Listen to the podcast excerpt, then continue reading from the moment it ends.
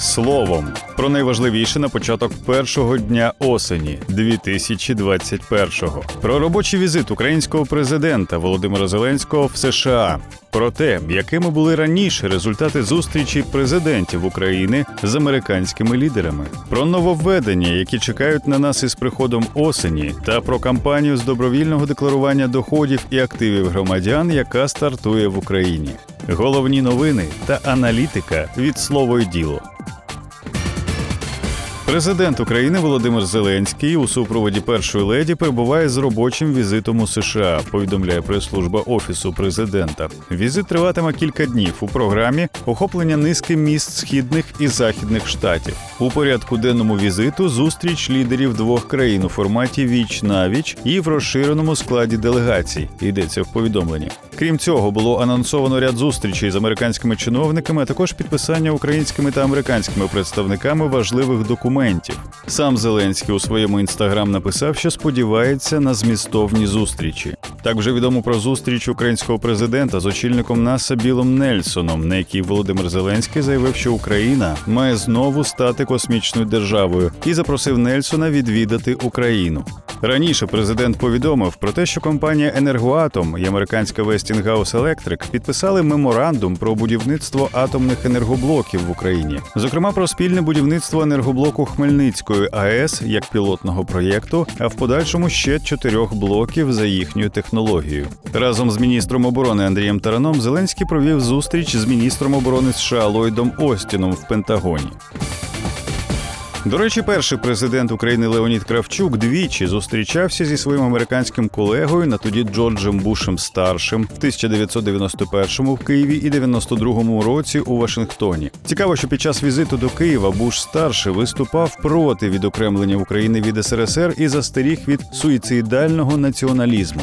За підсумками зустрічі президентів у Вашингтоні між урядами України та США було підписано меморандум про взаєморозуміння. Крім того, під час візиту Кравчука у Вашингтоні було відкрито посольство України. Ще двічі, в 1994 році, Кравчук зустрічався із Білом Клінтоном. Подробиць першої зустрічі, яка відбулася в аеропорту Бориспіль, не розголошували. Але за два дні, 14 січня 94 року, у Москві було підписано тристоронню угоду про вивезення ядерної зброї з України. Після зустрічі Кравчука і Клінтона у Вашингтоні було підписано заяву про розвиток дружби і співпраці між країнами. А в 94-95 роках США виділили Україні 352 мільйони доларів фінансової допомоги.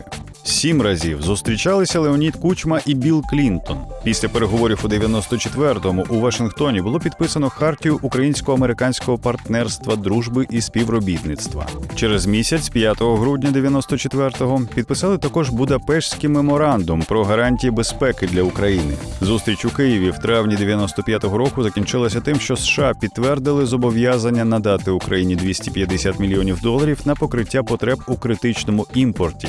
У червні 2000 року Клінтон і Кучма обговорили в Києві закриття Чорнобильської АЕС. Штати зобов'язалися надати Україні фінансову допомогу для фонду укриття. Віктор Ющенко за час президентства провів чотири зустрічі з Джорджем Бушем молодшим. Зокрема, у квітні 2005 року, після зустрічі у Вашингтоні, було підписано заяву, в якій йшлося про те, що США підтримують пропозицію офіційно запросити Україну до участі в розширеному діалозі щодо вступу в НАТО. У 2008 році, під час переговорів Ющенко і Буша молодшого, було підписано план дій України і США на 2008-2009 роки, угоду про торгівлю та інвестиційну співпрацю, а також угоду про співробітництво у сфері досліджень і використання космічного простору. Скільки зустрічей провели президенти України і США раніше, і чим закінчувалися їхні переговори? Про це читайте у нашому тематичному матеріалі з інфографікою на сайті та в телеграм-каналі.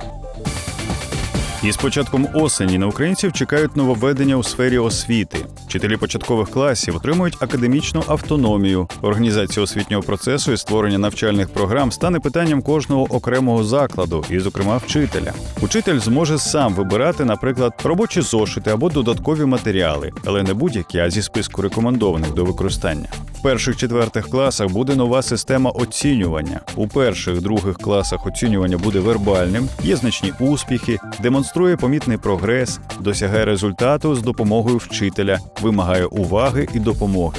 У третіх четвертих класах оцінювання буде вербальне або рівневе за вибором установи освіти. Початковий рівень, середній, достатній, високий. Учням початкових класів також перестануть видавати свідоцтва про освіту. Вони будуть зберігатися в електронній формі. Крім того, почнуть впроваджувати нове шкільне меню. Енергетичну та поживну цінність їжі приведуть у відповідність до норм Міністерства охорони здоров'я. Осінь несе з собою зміну тарифів на газ для населення. Для споживачів Нафтогазу вартість кубометра газу становитиме 12 гривень. Для споживачів інших постачальників газу від 8 до 21 гривні за один куб.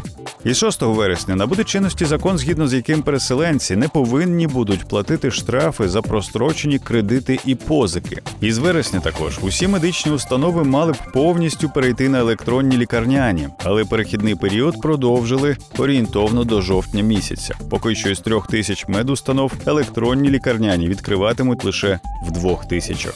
Детальніше про нововведення, які чекають на нас восени, дізнавайтеся з нашого аналітичного матеріалу на сайті.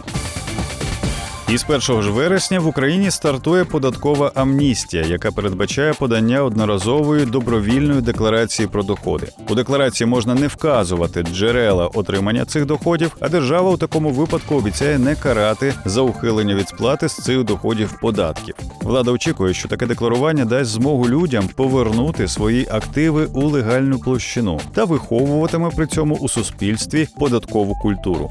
Міністр кабінету міністрів Олег Немчинов у розмові зі слово і діло пояснив, у чому ж полягає головна мотивація для подання декларації, чого чекати після завершення податкової амністії та куди спрямують кошти, отримані від декларантів. У 90-х роках, коли система сплати податків і нарахувань заробітної плати була достатньо чорною, багато людей отримували свої законно зароблені гроші не в зовсім законний спосіб. Тобто йдеться про так звані зарплати у конвертах. Окрім того, у 2000-х досить багато українців почали працювати в Європі на заробітках. Вони зазвичай теж працювали нелегально і у незаконний спосіб набули свої статки і придбали, наприклад, нерухомість. Ініціатива, яка була в законі, дає змогу людям не тримати гроші в умовному загашнику, а легалізувати їх, сплатити символічний податок і надалі мати можливість легально користуватися тими коштами, адже рано чи пізно Україна прийде до тих самих стандартів моніторингу способу життя, який є у більшості європейських країн.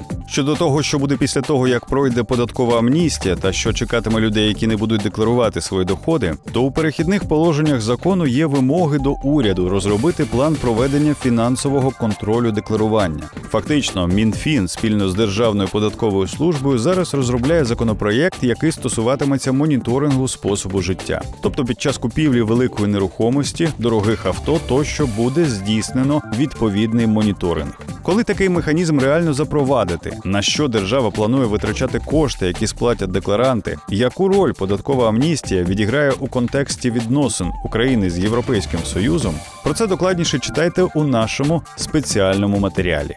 Більше цифр, більше фактів, матеріалів і аналітики знаходьте на слово і.